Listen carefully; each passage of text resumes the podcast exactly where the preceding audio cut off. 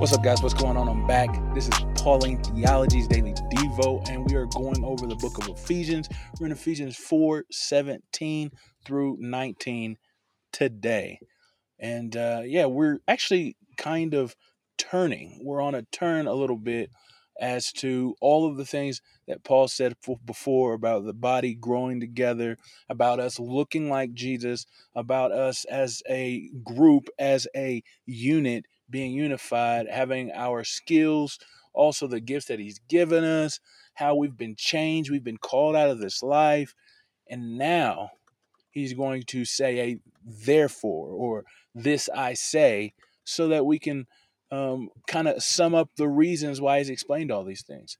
I did say and mention earlier about how chapters four through the rest are a um, practicalness or a outwalking of all of the theology, all of the identity, all of the uh, trying to show you how powerful, mighty, and wonderful God is. And so, because of those things, now we have these things. And that's why Paul says, therefore. So, anyway, if you haven't read the scriptures, go ahead and check it out 17 through 19, and we're going to dive deep in it. If you have, man, let's get it. So, what does it actually say? It says, therefore, um, therefore I say this, and I'm a witness to the Lord. Like I insist upon this, that you no longer walk in the um in the you no longer walk just as the Gentiles walk in the futility of their minds. It says that their understanding is darkened, strangers or um, separated from the life of God because of their ignorance that is in them. It says, because of the hardness of their hearts, and they, being calloused, have given themselves over to sensuality and all kinds of un, uh, uh, uh, uncleanliness in excess or in uh, covetousness. And so, what is Paul saying here? Well, first off, he's making it clear exactly what he's saying is don't walk this way. No longer walk as you used to. I think it's important to say this uh, the way he said it to explain it. He says, as the Gentiles do. And we talked about a little bit earlier. He says, uh, Jews and Gentiles have become one in Christ. And he's saying, because you have lost that as your identity. You are no longer seen as a Gentile or Jew or anything. You're seen as one in Christ, as a picture and a part of the body of Christ. And that is so important because he, he, I've, I've also talked about how the unity says that we continue to maintain our respective identities as well, yet they are not the fullness of our identity. That they are not the number one thing in which marks out who we are as a person the one thing that marks us out as who we are as a person is Christ. Yet, we still maintain these different identities, whether it be black, uh, male, female, uh, it be strong, tall, uh, smooth with speech, um, craftiness with hands. We still maintain those identities because we use those for the glory of God because we are in Christ. But Paul, man, he turns it on his head real quickly because he says this that you no longer walk as the Gentiles walk. He, he he's like talking to them, saying he's a um, a preacher to the Gentiles. Yet he says, You being Gentile, you are no longer a Gentile. It's because now he's pointing to their identity in Christ and that this is their supreme identity and how all of their other identities should be carried out. And so, how the Gentile, because it's also so powerful because it means that we're wrapped up into the community of God. Earlier, we talked about, I think in chapter two, it says that um, we were strangers and aliens to the promises of God. And that's what he says here again. He says that these people are strangers to the life of God. That means they are strangers to the fullness of life which God can give. And we were that as well until God called us out of it by his powerful, mighty hand and gave us his spirit so that we might walk in him. And so he's saying this that you are no longer identified as the Gentile, but you are a part of a creation which he is creating in the new man, the Christian. That is a part of the family of God. Man, that's that's powerful stuff, dude, because he is turning it on his head. Their identity, which they used to consider to be so strong and so powerful, it's been turned on their head. And then he goes to explain what he means by this. It says the futility of their minds. Uh, this is important because the people who were living in that time didn't think that what they did was foolish or futile or empty or vain. They thought that by living these lives that they lived, that they were either accomplishing something in this re- in the world really, like by creating a greater state, especially the uh, the, the Romans who uh, had this thing called uh, the Pax Romana. They said they were ushering a peace, you know, to all of the world under one umbrella of Rome. So they felt like they had a purpose. But here Paul is saying, no, the, the things that they do were futile. The things that they do have no meaning. And then we also have people who I think uh, maybe one of them is uh, uh, Marcus Aurelius, and he's one of the most famous Stoics. And the actions that he lived by and did, those things he thought had purpose to make him a better man. But Paul here is saying that it is futile.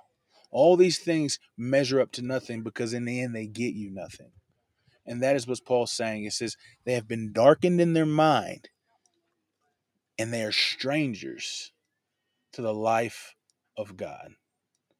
You see, it's futile because they're strangers from God.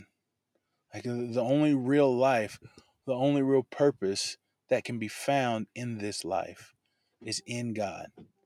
Because He is the one who created us. Therefore, He is the one where we find our purpose.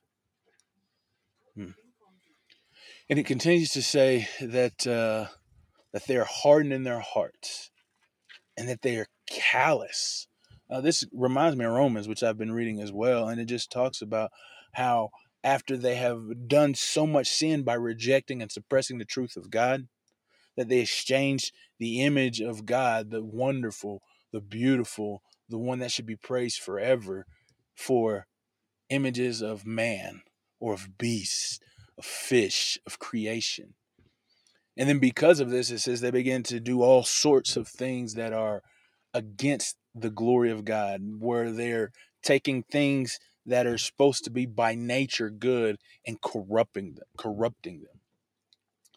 And this is the same way. It's that that corruption, that suppressing of the truth of who God is begins to harden their heart. And then it says, and because their hearts are hardened, because of the callousness that is in it, the stone that is around it, it says that they have been they have given themselves over to all types of different evils, sensuality.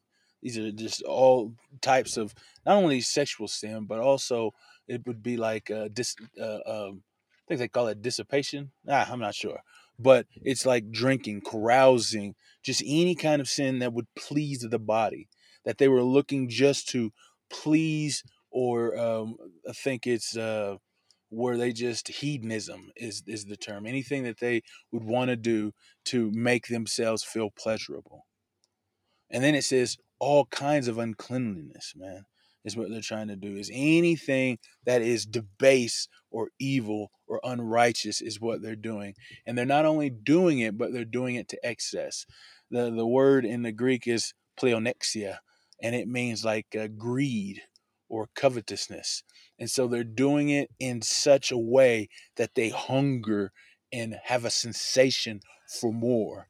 It's like they're greedy to do all types of sensual and unclean sins. They're greedy for it. That's what the the outpouring of being outside of Christ is. So what does it say about God? What's it say about God? Well, it says that he's the only true life giver. There's only one life that is true and full, and it is found in God alone. What does this say about man? Is that our identity is no longer to be wrapped up into what it used to be. Our lives are not characterized by what it used to be, but are full and purposed in Christ.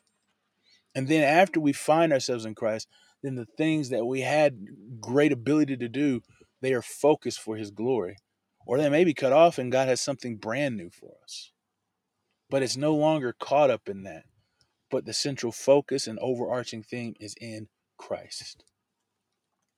Also, I think it says that life is futile for man without God. Without God, there is no purpose. And we may try to conjure up, make up, or create some kind of purpose in our lives, but in the end, it means nothing because you can't take it with you. And then nobody's going to remember when you're gone. But if we are with the one who is faithful and true, then he continues to move and to bless, and we will be with him forever. Well, how can we apply these truths to our lives, man? I think we should look at our lives and see what we're wrapped up in. Is what we're doing to to to glorify God, the things that we do or what we're doing, is it motivated by the glory of God? For his pleasure and his good, for his name to be spread famous, to be known as true? What motivates our actions? Is it greed? Is it a sensation uh, for pleasure, for lust? That's something we need to think about.